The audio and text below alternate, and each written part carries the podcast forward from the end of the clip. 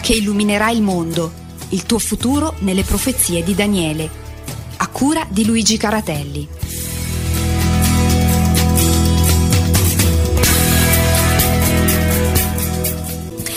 Benvenuti, benvenuti a questa nuova puntata dell'alba che illuminerà il mondo, che abbiamo un po' rivoluzionato, vero Luigi? Perché questa serie è nata con te, ma poi abbiamo avuto il piacere di invitare a partecipare il pastore Paolo Benini, con il quale tu hai collaborato per tanti anni, quindi è una piacevole intromissione, se così possiamo dire, è stato invitato ed ha accettato con molta gioia. Ecco, un saluto a te Paolo e a te Luigi, grazie per essere ancora con noi. Saluto a tutti.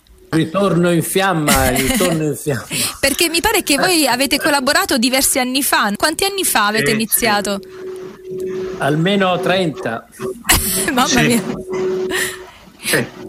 È un matrimonio che resiste bene. Quindi ha superato la crisi del settimo anno. Ok. No, sono, sono 27, 28, non 30. Va bene, ok.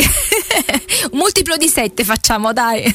dai. Allora, Luigi, volevo chiederti perché magari oggi per la prima volta c'è qualcuno che ci sta ascoltando e volevo chiederti di dirci un po' perché hai pensato di dare questo titolo a questa rubrica, L'alba che illuminerà il mondo. Da dove ti è venuto questo titolo? Ma no, non lo so, non lo so. Eh, eh, so, sono felice che mi sia venuta questa idea, anche perché ne avevo trovato un altro di titolo in occasione di una conferenza, una tantum che feci, eh, non mi ricordo se a Cesena o dove, e l'avevo intitolata Il tuo futuro è nel passato. Mm-hmm. Nel senso che eh, non stavo rievocando nostalgie no, per persone che soffrono di solitudine, ma studiando il libro di Daniele si scopre che il messaggio di Daniele è un messaggio per i nostri giorni, soprattutto un messaggio che va dal 1844 della nostra era fino alla fine del mondo e qui in maniera molto più compiuta Paolo dirà perché con i, i riferimenti teologici e storici. Io mi limiterò a riportare magari alcune notizie ripeto sempre di tipo giornalistico, anche se non sono iscritto all'albo, per far capire come quella profezia del passato invece si iscriva nella storia presente. E concludo dicendo che la prima puntata ho invitato le persone ad andare a leggere l'ultima pagina del libro di Daniele, no? quello che fanno molti quando sono curiosi di vedere come va a finire la trama di un libro. Perché nell'ultimo capitolo, negli ultimi due capitoli, eh, Dio dice a Daniele: Tieni nascoste queste cose perché sono per il tempo della fine molti studieranno il libro con cura, la conoscenza aumenterà. Ecco, in maniera orgogliosamente umile o umilmente orgogliosa, fate voi, posso dire che noi stiamo studiando il libro di Daniele e aumentare la nostra conoscenza. Poi per la data della fine del mondo la lasciamo al Signore, non, non, non aspetta a noi, ma è importante indagare il tempo nel quale viviamo e scoprire che Daniele aveva fissato una data dalla quale possiamo aspettarci la fine dei tempi. E questo lo si può riscontrare in maniera teologica come farà Paolo e anche in maniera storico-giornalistica come tentò fare eh, è interessante che Gesù eh, cita più volte nei suoi discorsi il profeta Daniele, questo proprio perché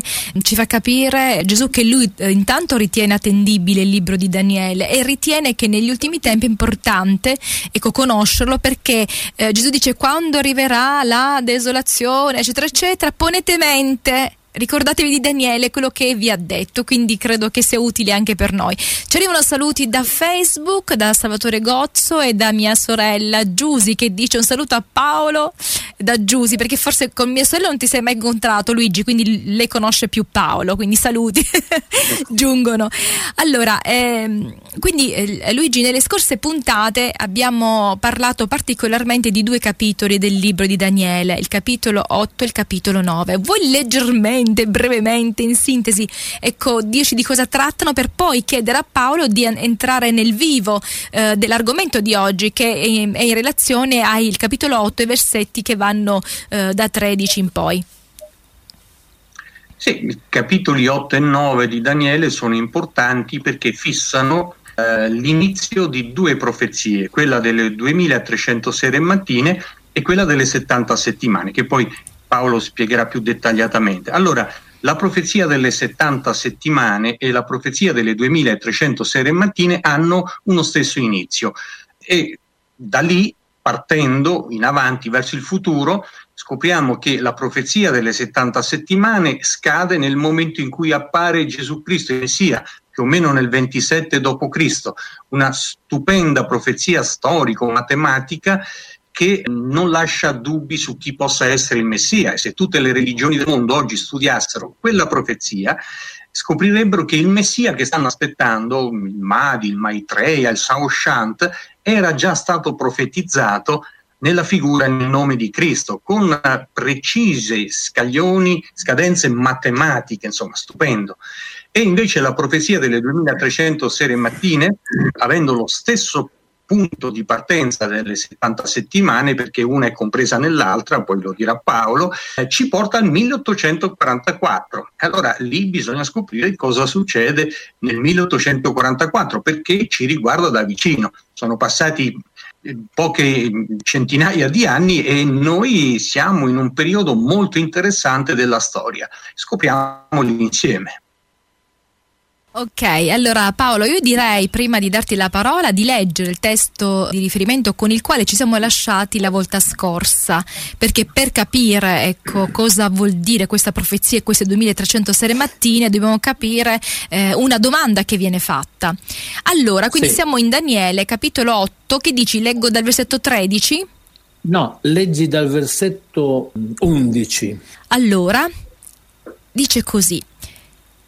Leggo dalla versione della nuova Diodati. Si innalzò addirittura fino al capo dell'esercito. Gli tolse il sacrificio continuo e il luogo del suo santuario fu abbattuto. L'esercito gli fu dato in mano assieme al sacrificio continuo a motivo della trasgressione. Egli gettò la, a terra la verità, fece tutto questo e prosperò. Poi udì un santo che parlava e un altro santo disse a quello che parlava, fino a quando durerà la visione del sacrificio continuo e la trasgressione della desolazione che abbandona il luogo santo e l'esercito ad essere calpestati? Egli mi disse, fino a 2300 giorni, poi il santuario sarà purificato. In altre versioni dice sarà rivendicato, ecco poi magari vedremo ecco, la differenza di questi termini. Allora succede qualcosa di, di, tremendo, ma che non riguarda solo la terra, mi pare che riguarda anche il cielo, si parla di un esercito celeste, di un, di un, di un santuario, di una verità gettata a terra, ecco cosa vogliono dire queste parole? Grazie, buongiorno di nuovo a tutti. Ora ho chiesto di leggere a partire dal versetto 11 perché se avete notato in tre versetti consecutivi si parla di sacrificio continuo. Sì. Mentre per esempio la devastazione, l'iniquità devastatrice la menziona una volta, l'esercito lo dice due volte, il sacrificio continuo lo dice tre volte. Mm-hmm. Fra l'altro, alla fine del libro di Daniele, cosa che aveva menzionato prima Luigi, c'è ancora c'è il penultimo versetto, il terzultimo versetto, Daniele 12:11 dice dal momento in cui sarà abolito il sacrificio continuo. Ancora un'altra volta c'è questo sacrificio che entra nel pieno dell'intento profetico. Daniele è invitato a riflettere su questo sacrificio continuo. Che cos'è il sacrificio continuo? Qui subito fare una spiegazione. Nel testo originale, infatti sono andato a vedere in una traduzione in inglese, la parola sacrificio è messa in corsivo e in quella versione quando le parole sono messe in corsivo significa che non ci sono nell'originale. L'originale qui del capitolo 8, 11, 12 e 13 non dice sacrificio continuo, dice quando sarà eh, tolto il continuo il tamid nella lingua ebraica. E questa parola tamid c'è più di cento volte nella Bibbia e alcune volte c'è la parola sacrificio che l'accompagna, per esempio in Levitico 1 c'è la parola sacrificio, altre volte e in altri testi ancora, ma la maggioranza dei testi è senza la parola sacrificio. Soprattutto in Daniele la parola sacrificio non c'è mai. Questa parola sacrificio aggiunta distoglie e fa pensare che qui si parla del sacrificio della croce, del sacrificio di Cristo. oppure fa pensare alla distruzione del santuario quando furono in qualche modo obbligati gli ebrei a non celebrare più i sacrifici e sono ancora obbligati a non celebrarli perché dal momento in cui fu ricostruito il santuario dopo la distruzione avvenne per opera di Nabucodonosor nel VI secolo, V-VI secolo, gli ebrei quando ricostruirono il, e dedicarono il Tempio lo dedicarono come luogo esclusivo per celebrare i sacrifici. I samaritani no, ma gli ebrei sì. Ora, perché solo continuo e non sacrificio? C'è qualcosa qui di importante e eh, lo, lo, ribadisco, è talmente importante che vorrei parlare solo di questo perché è qui che si gioca la storia delle religioni. Praticamente una religione si distingue da tutte le altre, se sono vere o false, per il fatto se hanno o no compreso questo significato. La parola continuo, tamid, utilizzata da sola, è applicata soprattutto al ministero del sommo sacerdote, al ministero eh, di intercessione, al ministero di mediazione fra Dio e gli uomini, che il sacerdote compiva nel santuario. Come hai detto tu prima, qui si parla dell'esercito celeste e la parola fino a 2300 sere mattine, poi il santuario sarà purificato, se andiamo a vedere, riprendiamo qualcosa che abbiamo visto la volta scorsa in Daniele 8:26, la visione delle sere e delle mattine di cui si è parlato è vera, qui c'è la parola visione associata a sere e mattine che non c'è invece in Daniele 8:14, lì dice, lì enuncia il fatto poi il fatto al capitolo 8, versetto 29 non lo riprende, ma dice la visione. Si tratta di una parola, visione, che nel capitolo 8 di Daniele si riferisce a eventi celesti. In Daniele 8, mentre in Daniele 7, per esempio, abbiamo una sola parola per visione, è la parola Hazon, in Daniele 8 abbiamo la parola Hazon e la parola Mare. Quando parla di Azon, il testo lo associa a eventi che avvengono sulla terra, a scontri fra regni, a guerre, a uomini, mentre quando parla di mare si riferisce a eventi spirituali, celesti. Tant'è vero che Daniele viene visitato dall'angelo al capitolo 9 che gli viene a spiegare la visione che lui non aveva capito e eh, nel spiegargli la visione, la parola che utilizza è mare e poi parla della venuta del Messia, quindi di qualcosa che è estremamente spirituale, che è fortemente spirituale.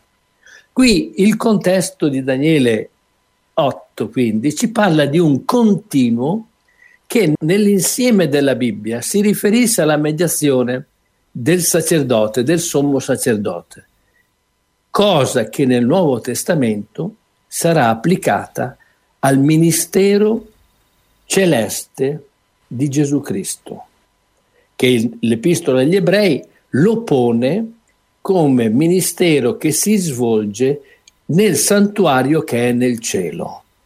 Non stiamo adesso a entrare nel merito di come è fatto questo santuario. Posso dire una cosa Paolo, magari per fare un collegamento forse anche figurativo con chi ci sta ascoltando. Quando sì. Mosè viene chiamato sul monte Sinei e viene dato a Mosè, vengono dati i dieci comandamenti su tavole di pietra, Dio fa vedere un modello, una visione e dice fai un santuario così come, come vedi in questo modello. Ecco, come il modello, visto, sì. eh, come, eh, questo modello era il santuario celeste e Dio chiede che Mosè possa fare un qualcosa di simile, dando poi delle informazioni molto dettagliate su tutti i singoli arredi, però da farlo sulla terra. Quella tenda del, del convegno tabernacolo che gli israeliti si portavano nel deserto. Esatto. Poi infine Salomone costruì un tempio eh, di, di, pietra, ecco. Quindi eh. questo santuario possiamo eh, ricordarci quando Dio diede questa visione sul monte Sinai sì. ed era esatto. nel cielo, era una visione di un, di un, qualcosa che non era sulla terra ma che eh, Mosè doveva riprodurre insieme al popolo perché potesse essere anche su questa terra. Grazie di, questo, di questa spiegazione che mi permette di entrare in un dettaglio in più, mi provoca a entrare in un dettaglio in più. Nel Nuovo Testamento troviamo almeno una quindicina di volte che Gesù è salito al cielo e si è seduto alla destra di Dio. E là opera per noi. Vuoi leggere un testo sì. che definisse questo? Si trova in Romani al capitolo 8 e leggiamo dal versetto 31 al versetto 34. Che diremo dunque circa queste cose? Se Dio è per noi, chi sarà contro di noi? Certamente colui che non ha risparmiato il suo proprio figlio, ma lo ha dato per tutti noi, come non ci donerà anche tutte le cose con lui? Chi accuserà gli eletti di Dio? Dio è colui che li giustifica. Chi è colui che li condannerà? Cristo è colui che è morto e inoltre è anche risuscitato, egli è alla destra di Dio ed anche intercede per noi. Ora qui viene ribadito che è alla destra di Dio e compie qualcosa. Questo ministero, questa opera, questo servizio che Gesù compie è il prolungamento del servizio che compiva il sacerdote nell'Antico Testamento e che era accompagnato dalla parola continuo, tamid. E qui la parola tamid non l'abbiamo, ma l'abbiamo nell'Epistola agli Ebrei dove dice che abbiamo un sommo sacerdote che continuamente intercede per noi, che compie un'opera per noi. Cosa voglio dire con questo? Perché in Daniele 8 viene assolutamente ribadito che questo nemico, che è definito con l'espressione il corno, un uh-huh. corno che si sviluppa, un piccolo corno. Perché insiste tanto su questa opera contro il continuo, perché la storia ci testimonia, ma non soltanto in una direzione, in molteplici direzioni, che il punto fondamentale di molte religioni è stato un processo, un servizio, un movimento di mediazione dove degli uomini si sono posti a mediare fra noi uomini e Dio, mentre la scrittura dice che abbiamo un solo mediatore, che è Gesù Cristo, che la maggioranza dei cristiani ignorano in, in tal punto. Sappiamo tutti della croce. La croce è il simbolo cristiano più diffuso. Addirittura tanta gente se la porta attaccata a una catenina al collo. È il simbolo cristiano per eccellenza. Adesso non voglio entrare nella giustezza, nella bontà, nel, nel, nello sproloquio, nel, nell'uso non corretto di questo simbolo, però è il simbolo cristiano per eccellenza. Sul ministero di Cristo sulla terra che è venuto, che è morto e la 70 settimane ce ne hanno parlato, non c'è dubbio, ma su quello che compie Gesù Cristo in cielo è ignorato mhm. completamente. Se ne parla pochissimo. Ne, nel mondo pagano ogni religione ha il suo mediatore, ma ahimè questo succede anche nel mondo cristiano adesso non vorrei fare un assist a Luigi perché se, se prende l'assist gli mando non finisce più dopo. Qui nel mondo cristiano ogni giorno ha un mediatore, ha un santo nel calendario. C'è un affollamento nel non... cielo di mediatori, eh? E siccome non ci stanno tutti nei giorni dell'anno del calendario annuale, c'è una festa che è per tutti i santi, dove ci stanno tutti. Ma chi sa che invece di rivolgersi a un mortale come noi, abbiamo il diritto, il privilegio, la bontà, L'onore. la bellezza di rivolgere direttamente a Gesù Cristo. Mm-hmm, è vero. Tramite Gesù Cristo. Vorrei che tu andassi a leggere un bellissimo testo sì. in Ebrei capitolo 4 sì. e leggiamo a partire dal versetto 14. È un testo meraviglioso. È vero, meraviglioso questo testo.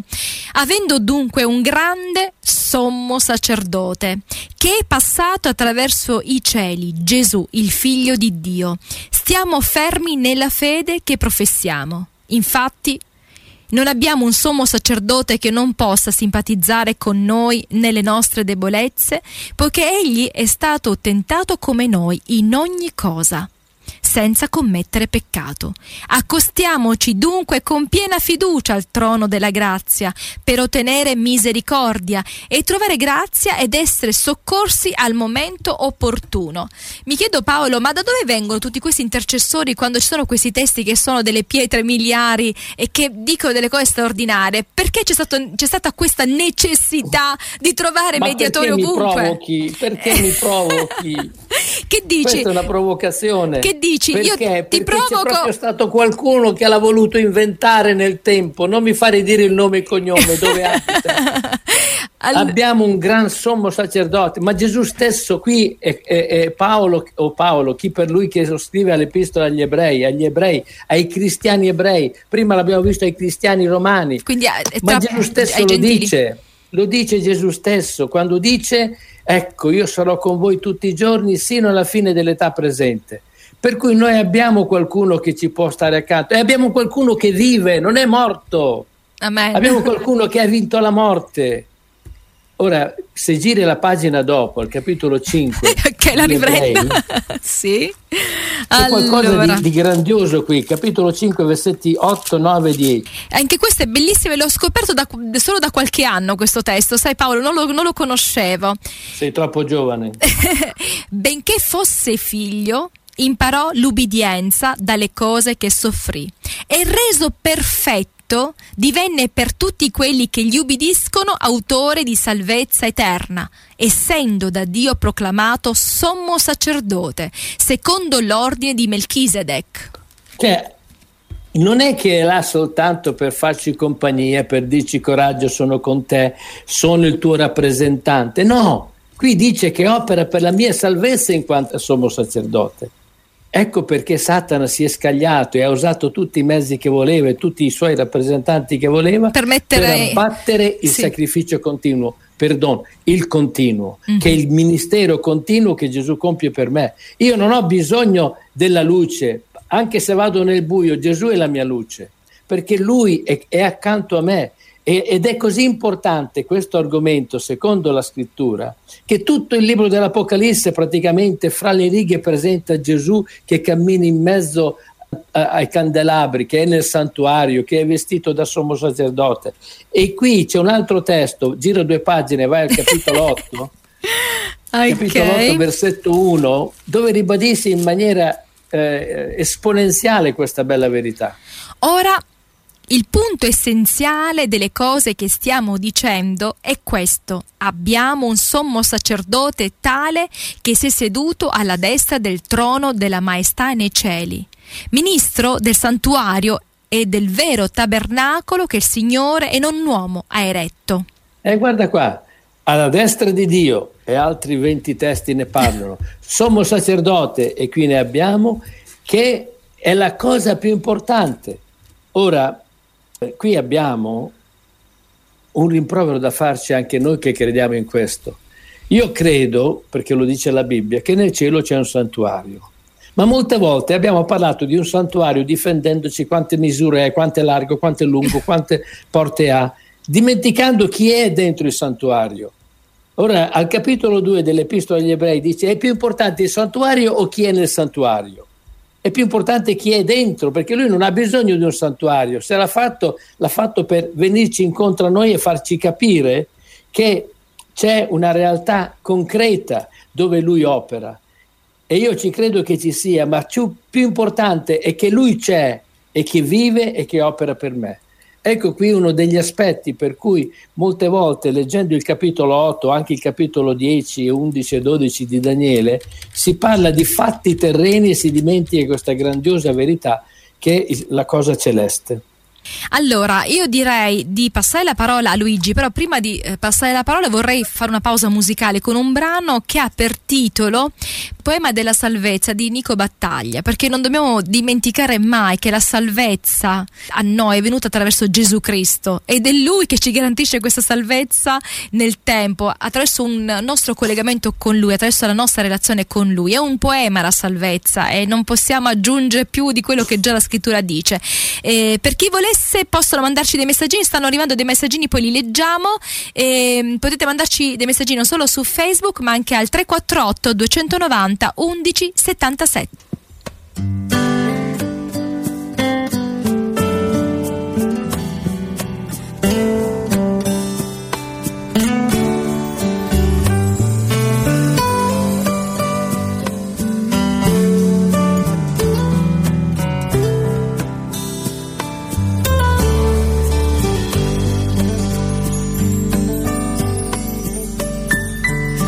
Gesù sei morto su una croce, risorto sei, salvezza dai. Ora perdona gli errori miei, diventa il mio Signore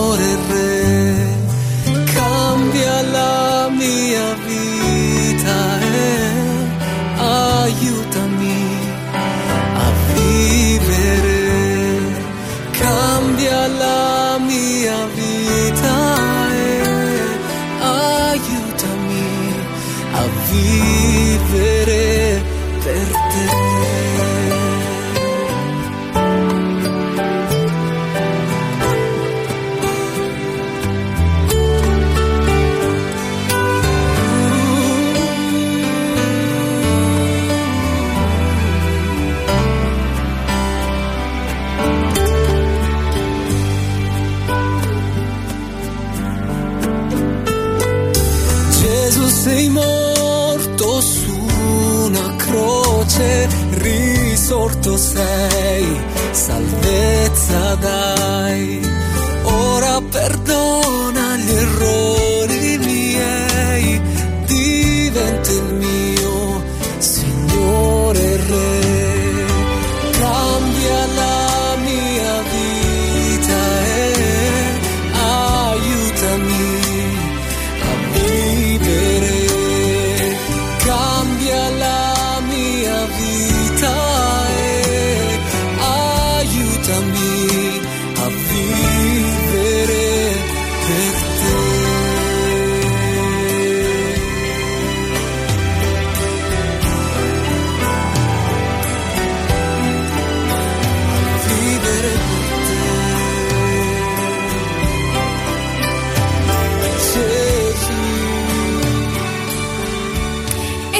questo brano di Nico Battaglia, il poema della salvezza. E torniamo in studio, Radio Voce della Speranza, redazione di Catania, rubrica L'alba che illuminerà il mondo insieme a Luigi e Paolo. Stiamo parlando delle 2300 sere mattine, però in riferimento a una domanda che viene fatta in cui si chiede, si parla di un sacrificio continuo, quindi Paolo ha spiegato un po' a cosa si riferisce questo testo, voglio leggere un po' alcune, alcuni commenti, saluti che arrivano per poi dare la parola a Luigi per poter ecco, fare il suo intervento che sono sicura sarà interessantissimo. Allora andiamo un po' ai saluti, Eh, quindi abbiamo saluti da parte di Cinzia Canal, grazie fratelli, eh, Kenan di Grazia saluta e abbraccia Luigi, eh, sono contenti gli ascoltatori che ci sono i sottotitoli, ecco, vabbè, anche altre volte li ho messi, forse non sempre, però eh, li vado mettendo. Poi Salvatore Gozzo dice, Paolo, non dimenticare però eh, che questo calendario è egiziano, riformato dai papi, Gregorio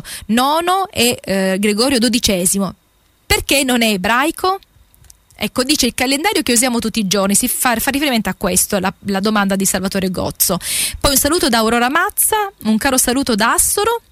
Eh, poi, allora, buongiorno a tutti carissimi, Dana Dionisi dice potreste scrivere Daniele i versetti per favore, quei versetti che abbiamo letto, vediamo se li ricordo tutti, magari li vado, li vado a leggere. Ok, allora, eh, non so Paolo se vuoi dare una risposta a Salvatore o facciamo intervenire Luigi e poi la risposta la dai dopo, dimmi tu.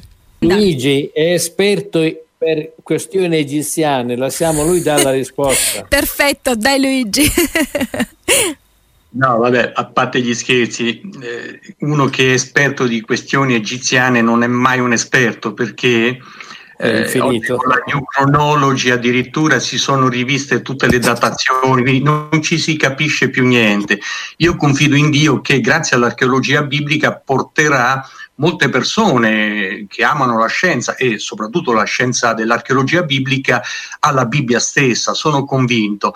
Eh, per quanto riguarda le cronologie egiziane c'è un problema, ma per il calendario ancora peggio, perché eh, la volta scorsa dicemmo che uno studioso, un astronomo del um, fine Settecento aveva scoperto che i cicli di cui si parla nelle profezie di Daniele sono praticamente nel cosmo, quindi Dio ha superato il calendario gregoriano, quello giuliano e anche quello ebraico. Eh, eh.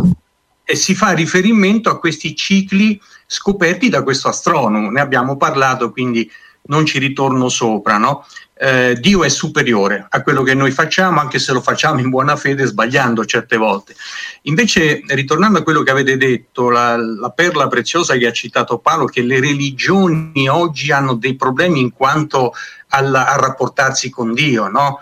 Ecco, Dio stesso dice in Geremia, io so i pensieri che medito per voi e sono pensieri di pace e se pensiamo che tutto l'Antico Testamento è stato costruito sul rimprovero che Dio fa ai suoi figli perché vanno a, eh, a farsi abbracciare da Baal, Moloch, che avevano, erano de, de, enormi, delle enormi statue col ventre cavo all'interno del quale c'era una fornace ardente è un uso fatto anche al tempo di Nabucodonosor, quando volle infornare i tre amici di Daniele per toglierli di mezzo.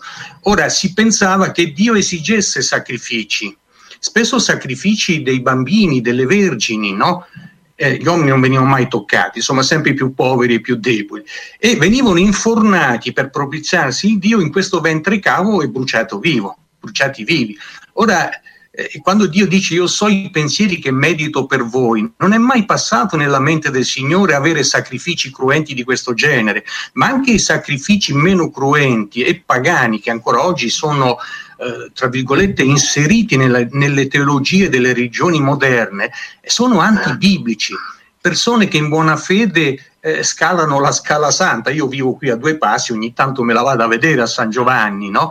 Si sbucciano le ginocchia, fanno pellegrinaggi estenuanti e cose ancora peggiori. Noi abbiamo un sommo sacerdote che ci mette una mano sulla spalla, dal cielo sulla terra, e quindi l'altra cosa bella e interessante che è venuta fuori nei, nel colloquio tra voi due, Daniele e Paolo, è che eh, succede qualcosa in cielo ma anche sulla terra e Paolo ha illustrato benissimo cosa succede in cielo e ha ripercussioni anche per quelli che stanno sulla terra. Il capitolo 24 di Matteo, nel quale è inserito il bellissimo sermone profetico di Gesù, si conclude con una frase stupenda. Matteo eh, dice, facendo parlare Gesù, io sono con voi alla fine del mondo, ma non per chiedervi sacrifici, perché il sacrificio l'ho fatto io. Quindi bellissima questa idea di che cosa sta succedendo in cielo. Invece noi ci perdiamo, appunto, come diceva Paolo, no? nel misurare i tappeti che portano all'ingresso del, del santuario celeste. Insomma, cerchiamo di vedere ciò che significa avere un grande amico in cielo che lotterà sempre con noi fino alla fine del mondo. E vorrei concludere per ciò che succede sulla terra, perché in quel capitolo 24 di Matteo, ciò che Gesù dice e che si è poi avverato nei 40 anni successivi alla sua morte fino alla caduta di Gerusalemme, si ripeterà alla fine dei tempi. E una delle più grandi preoccupazioni di Gesù in quel capitolo, eh, a parte le guerre, i terremoti, ma egli mette in quattro o cinque versetti, adesso non mi ricordo di preciso, un accorato appello ai suoi. Attenzione perché verranno falsi cristi e falsi messia, che si faranno adorare, che richiederanno magari anche sacrifici. Allora concludo facendovi vedere, non so se mi oscuro un attimo, eh, il National Geographic dell'agosto 2017 e tra l'altro per voi siciliani è un, una eh, rivista almeno dedicata all'etno, no? Ecco, ma all'interno una rivista che è scientifica, anche se a volte di tendenze evoluzionistiche, no? Ma una rivista di questo genere che si preoccupa nell'agosto del 2017, quindi molto vicina a noi, di inserire 12 pagine all'interno questa appunto rivista Andiamo... sui falsi messia. Mm-hmm. Questo è uno che assomiglia moltissimo all'icona classica del Gesù, capelli biondi, occhi celesti. No? Ebbene, questo è un ex eh, gendarme, colonnello, credo, dell'esercito russo che a un certo punto è stato illuminato sulla via di Damasco e ha preso le sembianze di Gesù e ne dice di tutti i colori. Una, tra virgolette, visto che ho studiato questo tipo di argomenti che fanno venire anche il volta stomaco, lui dice di essere il Cristo tornato e sta predicando la reincarnazione. Allora, insieme a lui la rivista ne riporta altri sei o sette. Quindi oggi, nel ventunesimo secolo, abbiamo forse solo barlumi iniziali di quella preoccupazione, dice attenzione, verranno falsi cristi e falsi profeti che diranno io sono qua, io sono là.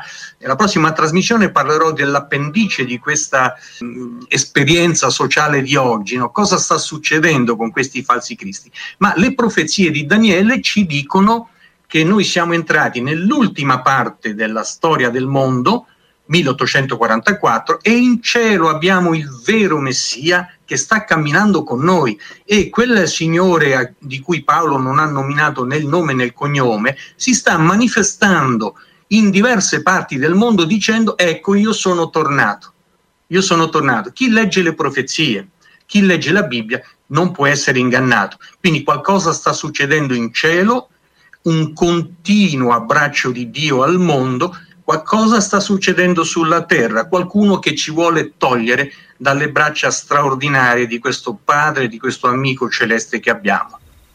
Ok, allora Paolo, cosa possiamo dire? Quindi abbiamo visto cosa significa questo sacrificio continuo. Vi ho fatto riferimento al santuario terreno, al santuario celeste, di cui Mosè ha visto in visione, insomma, com'era, com'era fatto. Cosa possiamo dire?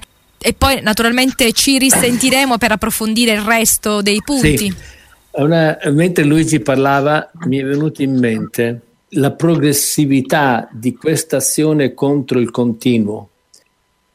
I primi dogmi su mediazioni umane risalgono al V-VI secolo, primi, primi, insegnamenti perché veramente i, i, dogmi sono arrivati molto dopo e si è andata innalzando.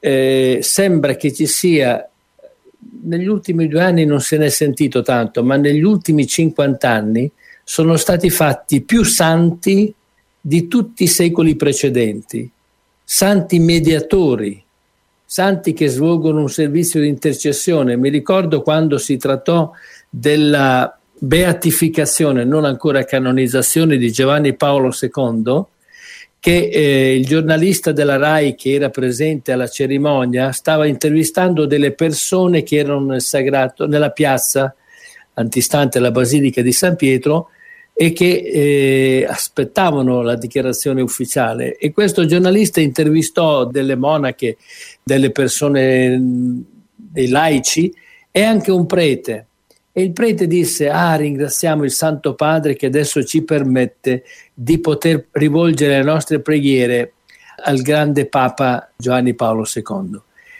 È un bisogno dell'uomo avere un mediatore, ma non abbiamo bisogno di mediatori umani abbiamo il mediatore. C'è un testo molto bello di Paolo a Timoteo che dice vi è un solo Dio e vi è un solo mediatore fra Dio e gli uomini, Gesù uomo.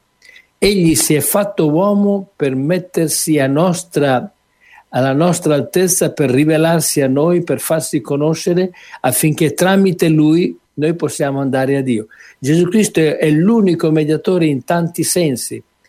È venuto a rivelarci Dio, perché la storia l'aveva sepolto da tantissime tradizioni, è venuto a dire eh, chi ha visto me ha visto il Padre, quindi a rivelarci in maniera profonda, ed è venuto per eh, mostrarci come noi tramite lui possiamo andare a Dio. E più di una volta Gesù ha detto se chiedete qualche cosa nel mio nome, lui è colui che ci dà accesso ma siccome il tempo è breve, vorrei che ci soffermassimo un attimino proprio ancora di più su questo.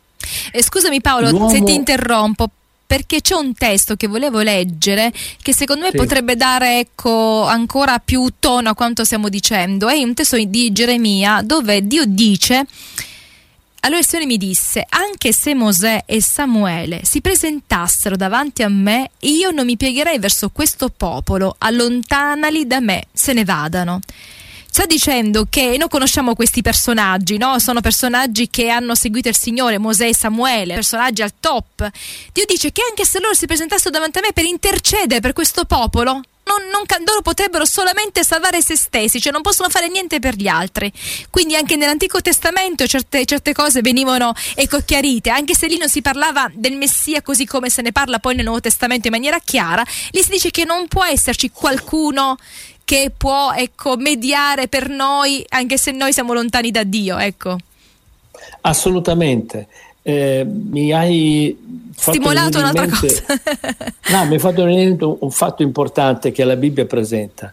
C'è un dibattito, una discussione ampia che distingue l'origine del capitolo 1 e del capitolo 2 della Genesi, perché nel capitolo 1 c'è soltanto il nome Dio, Elohim, e nel capitolo 2, a partire dal versetto 4, compare un altro termine che da lì in poi sarà più presente de, de, del termine Elohim, è il termine Yahweh, è il termine che è tradotto in alcune Bibbie con l'Eterno, in altre con il Signore, in altre con Geova, eh, nelle lingue latine, in molte lingue, in lingua anche in spagnola, anche spagnola. Bibbia, in lingua spagnola si usa ancora la, paro- si usa la parola Geova. Sì. Ora, Geova, Yahweh, nell'Antico Testamento, dopo la scissione, la separazione che c'è stata fra Dio e l'uomo, è il Dio che si rivela e che viene incontro all'uomo. È lui che vuole entrare in contatto con noi, è lui che scende sul monte Sinai mentre Mosè è là a pascolare il suo gregge e lo chiama.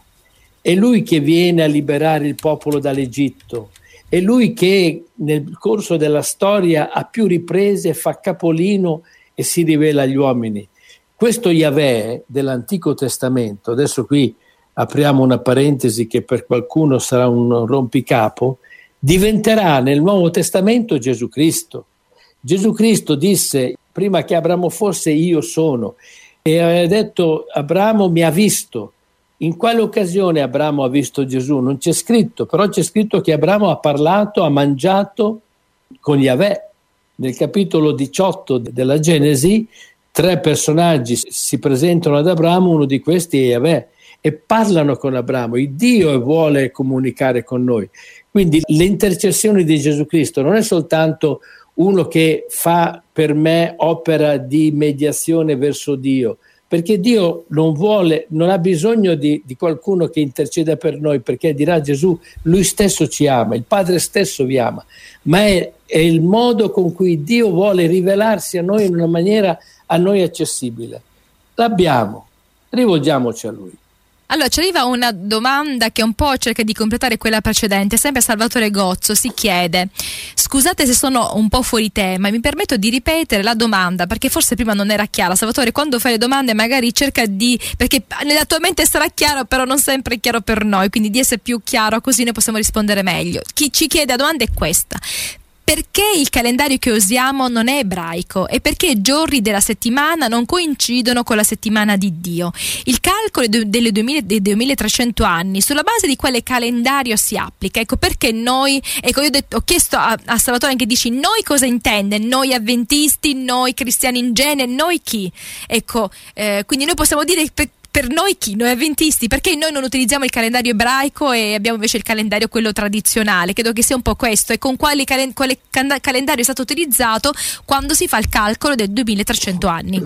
L'unico calendario, il calendario che abbiamo adesso è un calendario recente, per cui non potevamo usare altro calendario per calcolare le serie, la profezia delle 70 settimane, quella delle 2300 serie mattine, che il calendario che si usava in quel tempo, che noi abbiamo il 4, per esempio il 457 a.C., da cui partono sia le 70 settimane che le 2300 serie mattine, ma è un calendario che si calcola a partire dalla nascita di Cristo, perché altrimenti sarebbe dovuto contare in maniera diversa. 457 fino ad arrivare all'anno zero, quindi vanno i numeri a scendere, a, a eliminazione. Eh, abbiamo, usiamo i calendari che ci sono quelli utilizzabili. Io spero che ben presto sia pubblicato il calendario che veniva usato dai monaci esseni, perché grazie a quel calendario si sono riviste tante date, si, sono, si è ricostruita la cronologia, molte cronologie passate, ma anche quello non sarà facile usare.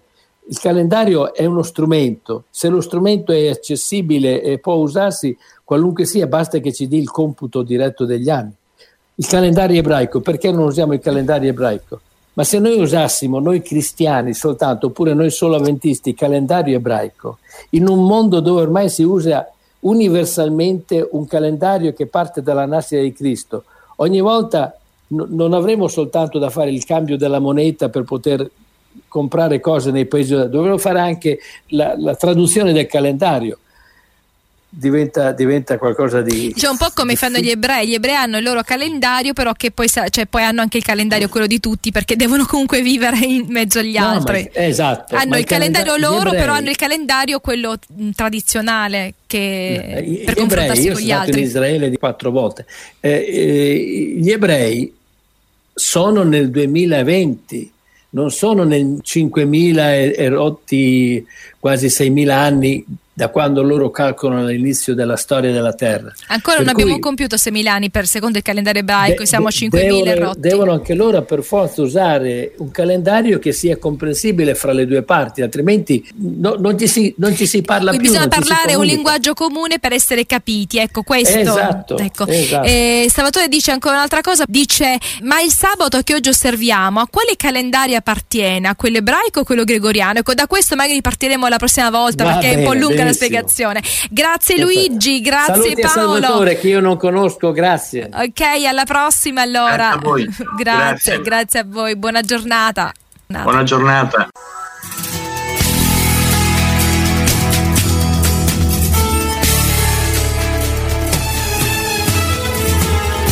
L'alba che illuminerà il mondo, il tuo futuro nelle profezie di Daniele.